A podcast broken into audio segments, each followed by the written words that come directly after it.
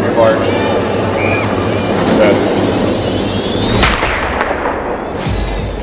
All right, here we go. Welcome to the On Track and Field podcast. I'm your host, JT Ayers. All things track and field related on trackandfield.com. Just go to the website. Click off, actually, wait until the podcast is over and then click out of the podcast and just go to ontrackandfield.com. They have what you need to give your kids, your athletes, the best opportunity to be successful, including shot and disc, which actually pertains to the podcast interviewer or interviewee we have. And they have good stuff. And you know how I know this? Because I'm a head coach and I buy their stuff. And their stuff is inexpensive and it's really good. And in a world where everything's so expensive, especially track and field equipment, they're going to have the best price for you. And if they don't, just contact their CEO. I'm sure he'll match it or he'll figure out a way to get you what you need on trackandfield.com. With me today is Brian Blutreich. He is the 1992 Olympian, three time USA or USTFCCCA Coach of the Year, coaches at Oregon, uh, Go Ducks, as well as many other world champions and Olympians. Um, even off podcast, I was just like, I don't have a lot of people on the podcast that were throws coaches. And so I wanted to start with the best. Coach, thanks so much for joining me. Yes, thanks for having me. Absolutely. So let's first and foremost, I, I got to ask about Oregon. I mean, you literally coach at one of the nicest facilities in the world, but yet you live in a town, Eugene, that's not that easy to get to and not that nice in, well, certain parts. What's it like just to live there and coach there? Um, oh, it, it's good. It's a smaller town. Uh, for the people who've been here, obviously know. Um, coming from Arizona, Phoenix area, it's obviously a, a, lot different uh, in terms of weather, in terms of everything. But I really enjoy it here. Um, you know, I didn't know what to expect growing up in Southern California, uh, moving to the to the Northwest. Um, but uh, it's yeah, getting here is actually better than it used to be. They're actually at, at Eugene, the Eugene Airport. They are actually allowing bigger planes in now and more planes, so it's getting better to to get in here.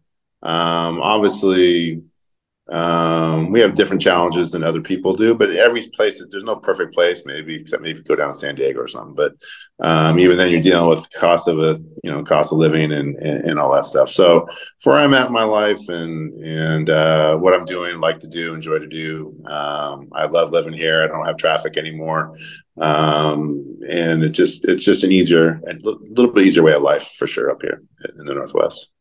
Well, that's one of the things when you think about Oregon, you think about their gear, and no one can see this, but I'm looking at you on a Zoom call, and you look good. You're in your Oregon hat and your Oregon, so your Oregon polo. You look so good in that Oregon stuff.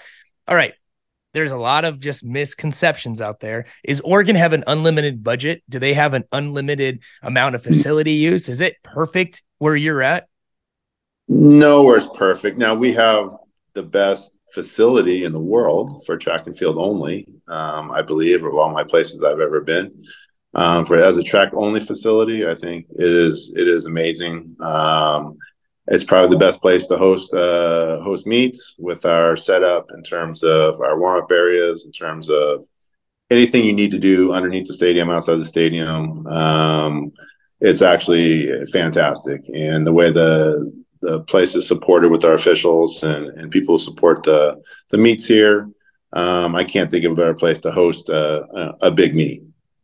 For oh, sure. for sure. I mean, I was there at two years ago when there was Worlds, and my gosh, I mean, I if you're a track junkie, just go there and walk around. You start looking at things like, wow, I really love what they did with Archway, and I really love where the throws are and weird stuff. But I don't want to talk too much about that because in our limited amount of time, I want to get in the nuts and bolts of just field event coaching and you are dealing with athletes that have only a set number of opportunities to even throw down a mark that can allow them to qualify or even throw down a mark to even win. And it may just take one.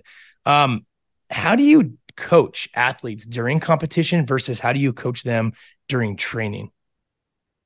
Obviously it's quite different and it also depends on the level of, of youngster that you're dealing with. But you know, I'm really focused on teaching in practice, uh, attention to detail.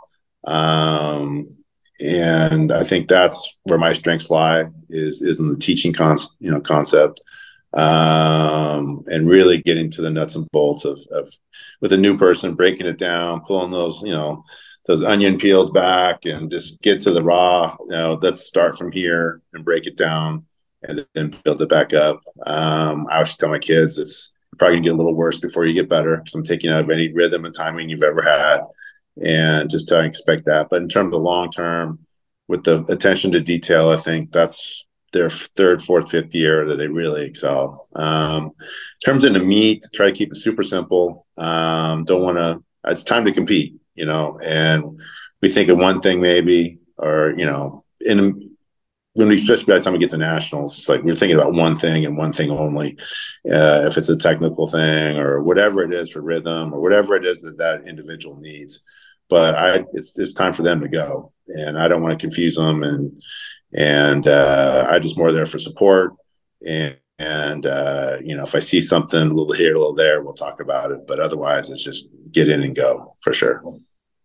Yeah, it seems like more often than not you see overcoaching. Um, I mean, especially in any type of field event, like coaches panic is faster and if not more than the athlete would.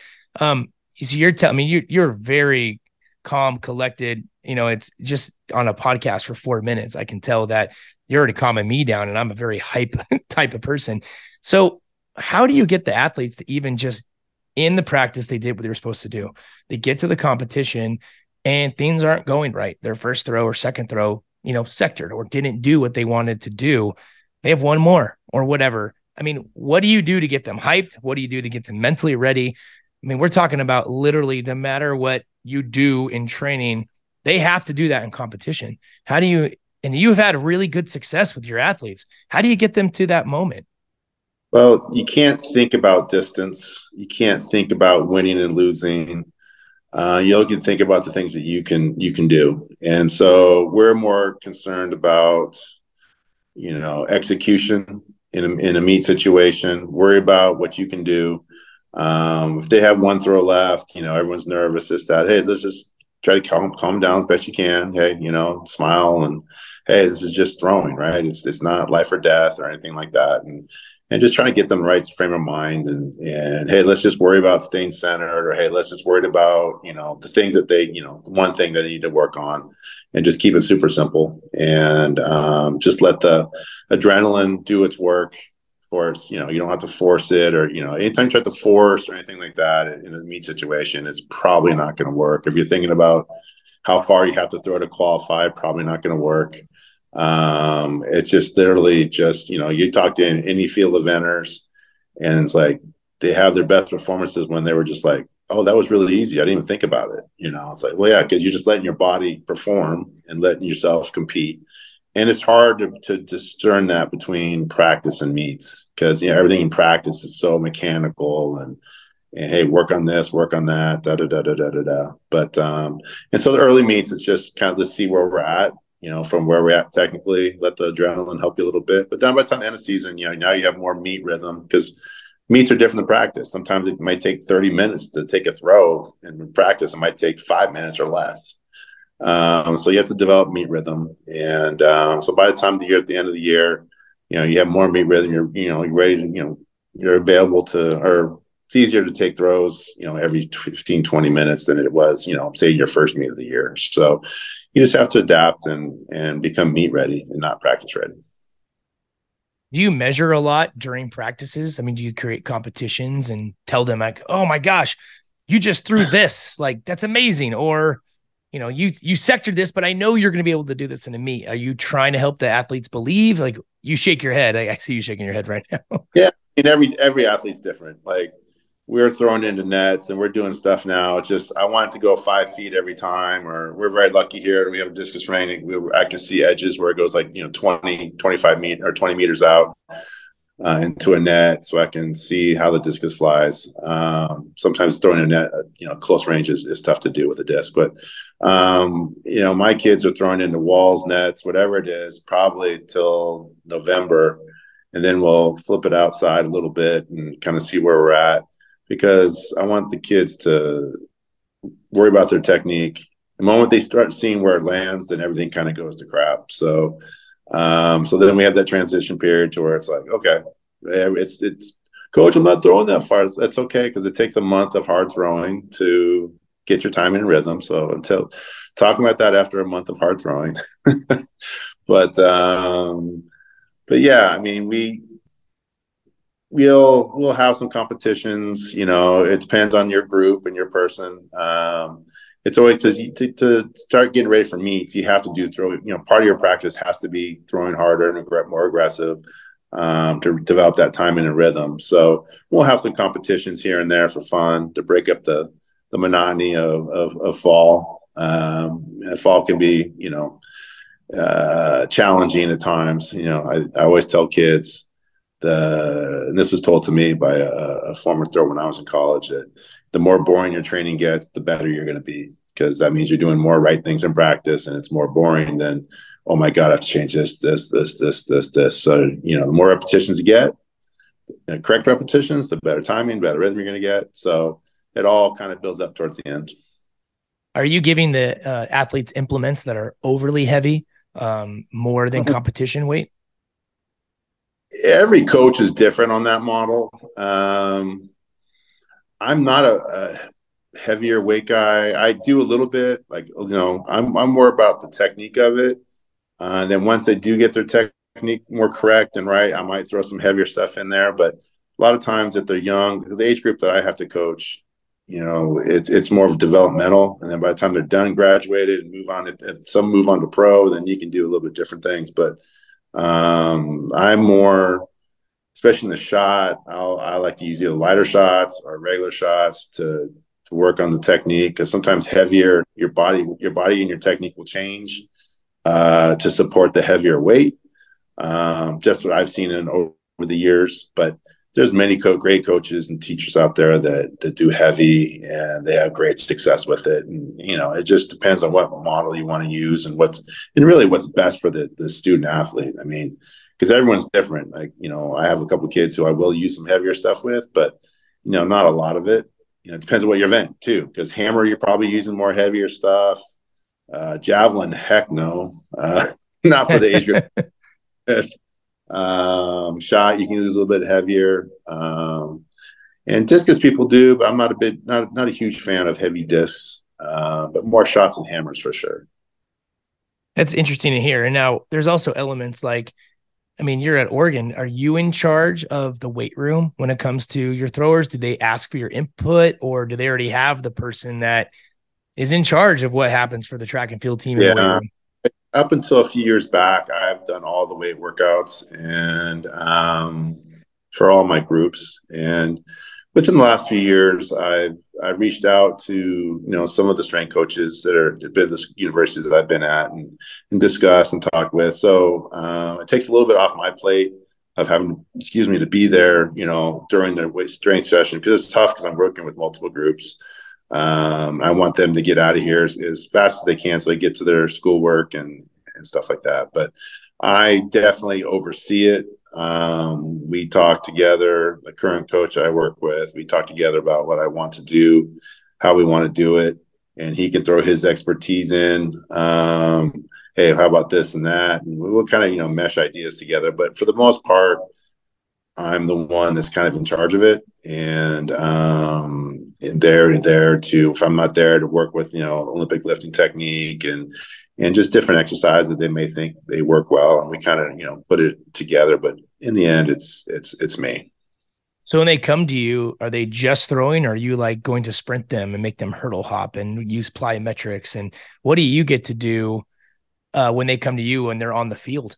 Yeah, well, I, I, hate to keep saying the same thing over and over, but it depends on the kid. Um, everyone's fitness levels are completely different, so I can't train, you know, someone like Jorinde Van Klinken to, to a freshman who you know hasn't done much lifting or anything like that. So, um, I the throwing is the ability to move something fast is the bottom line.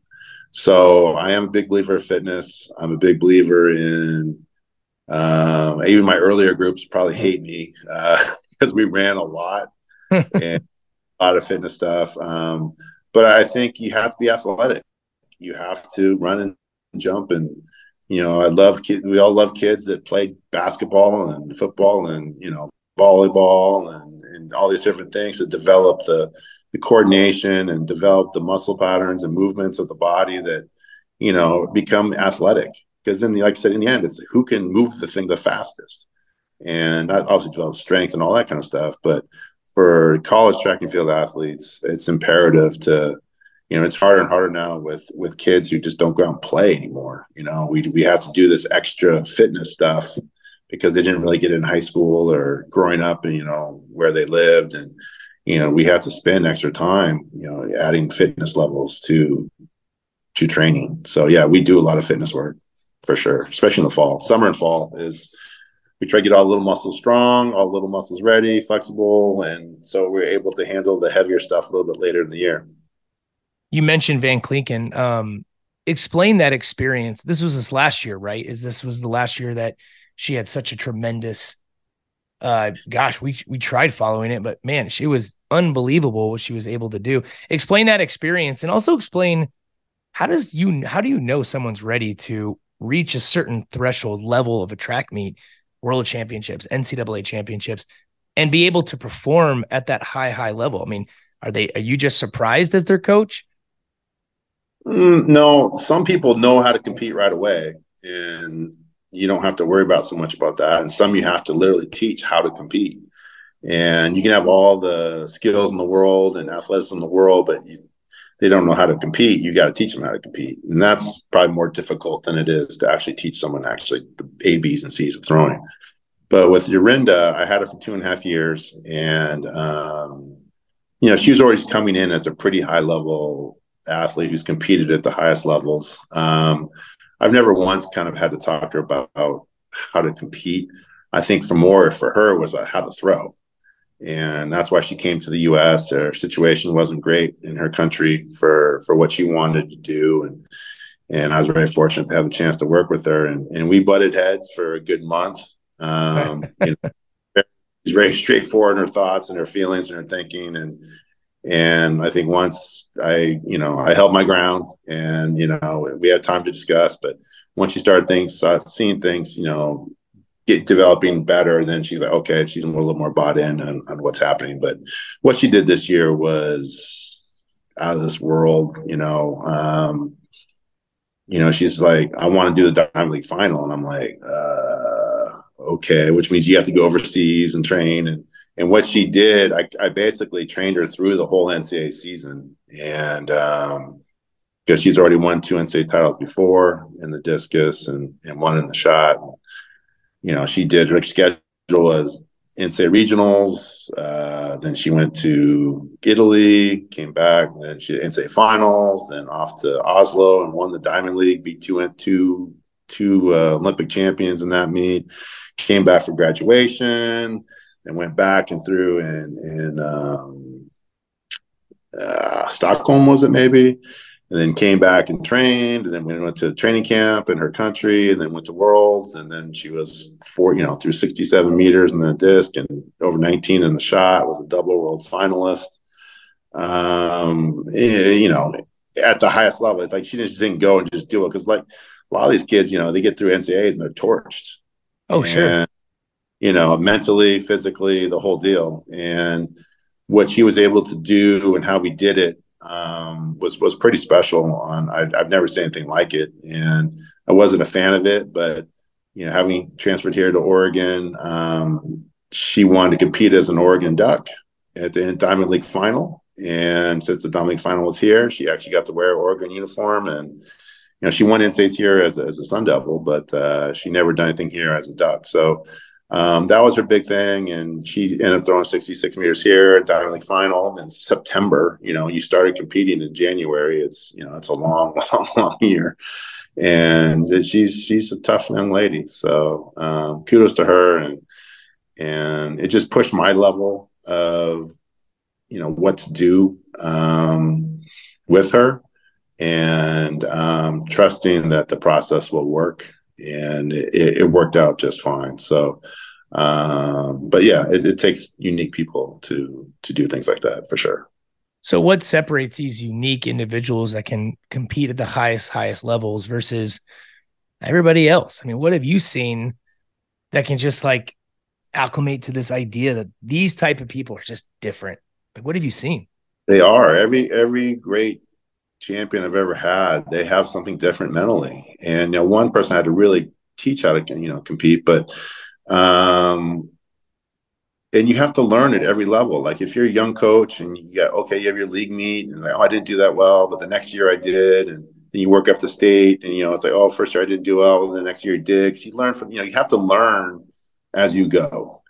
And I think the kids that can learn and understand how to control their emotions and let the um, uh, what's the word I'm looking for here? The adrenaline to work for them and not against them.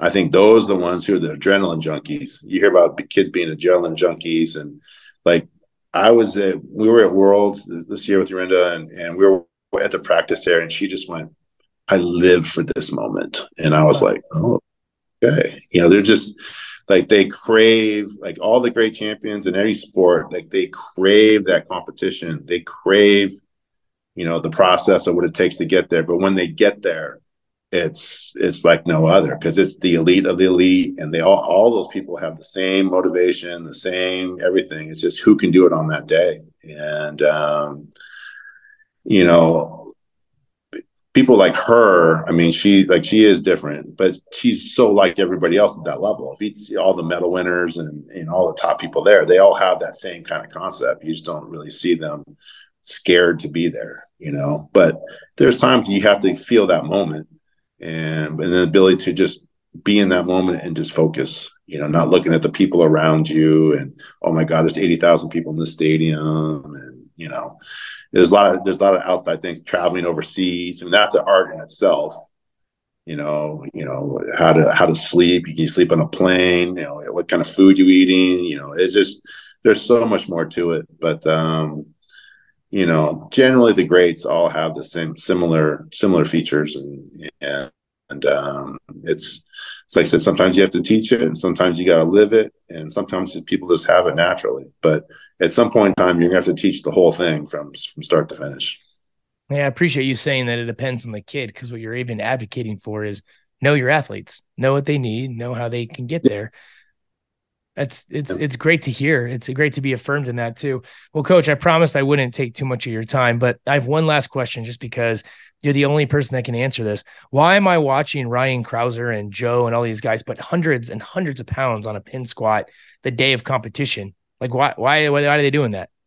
Uh, you got to ask them. Uh, I've got a great story. Uh, 2012, I think it was when, um, oh, the Missouri shot putter, uh, Cantwell and Christian Cantwell, and we're in London and and I think we're in London. And we got and he's the day before the shot final, and he was bench pressing 545 for fives.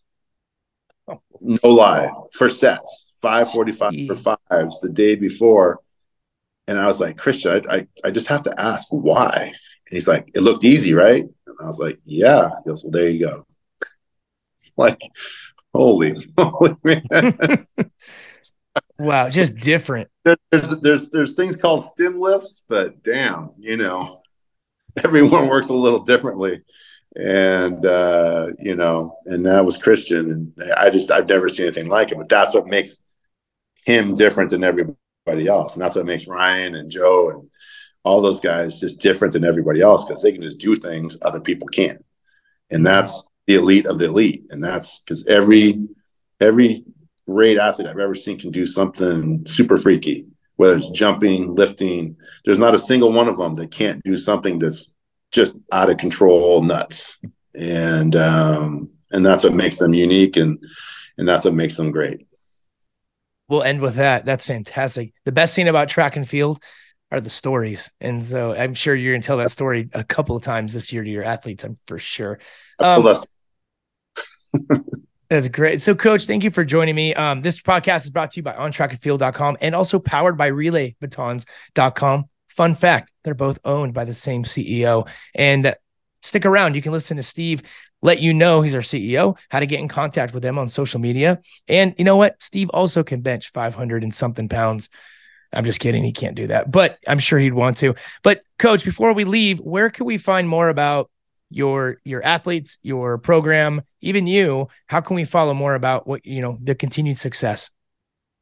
Um, probably. Uh, I'm not a big social media guy. I'm, I'm not the greatest at updating Instagrams and stuff like that. But um, you can probably find about our track program on Instagram with Oregon Track and Field, and um, I have a small little thing on Instagram with Oregon Throws on my name, and and I'll post a few things here and there. But uh, I'm not, like I said, I'm not the elite at doing that. I'm a little more old school, but uh, but yeah, those are probably the best places to to check out Oregon a little bit more.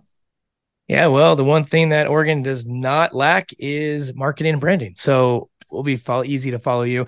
Coach, thank you so much. We appreciate you and everyone. Stick around, listen to Steve, how to get in contact with them. And as a parting gift, I'm going to get uh, coach and I'm gonna, we're going to try to get him a gift just for him on trackandfield.com and relay batons just as a thank you. And I'm sure the last, the, the one thing he definitely needs in his life is more swag and cool stuff. So, coach, thanks for joining me. All right. Thank you. Thanks for having me. Steve, take us away.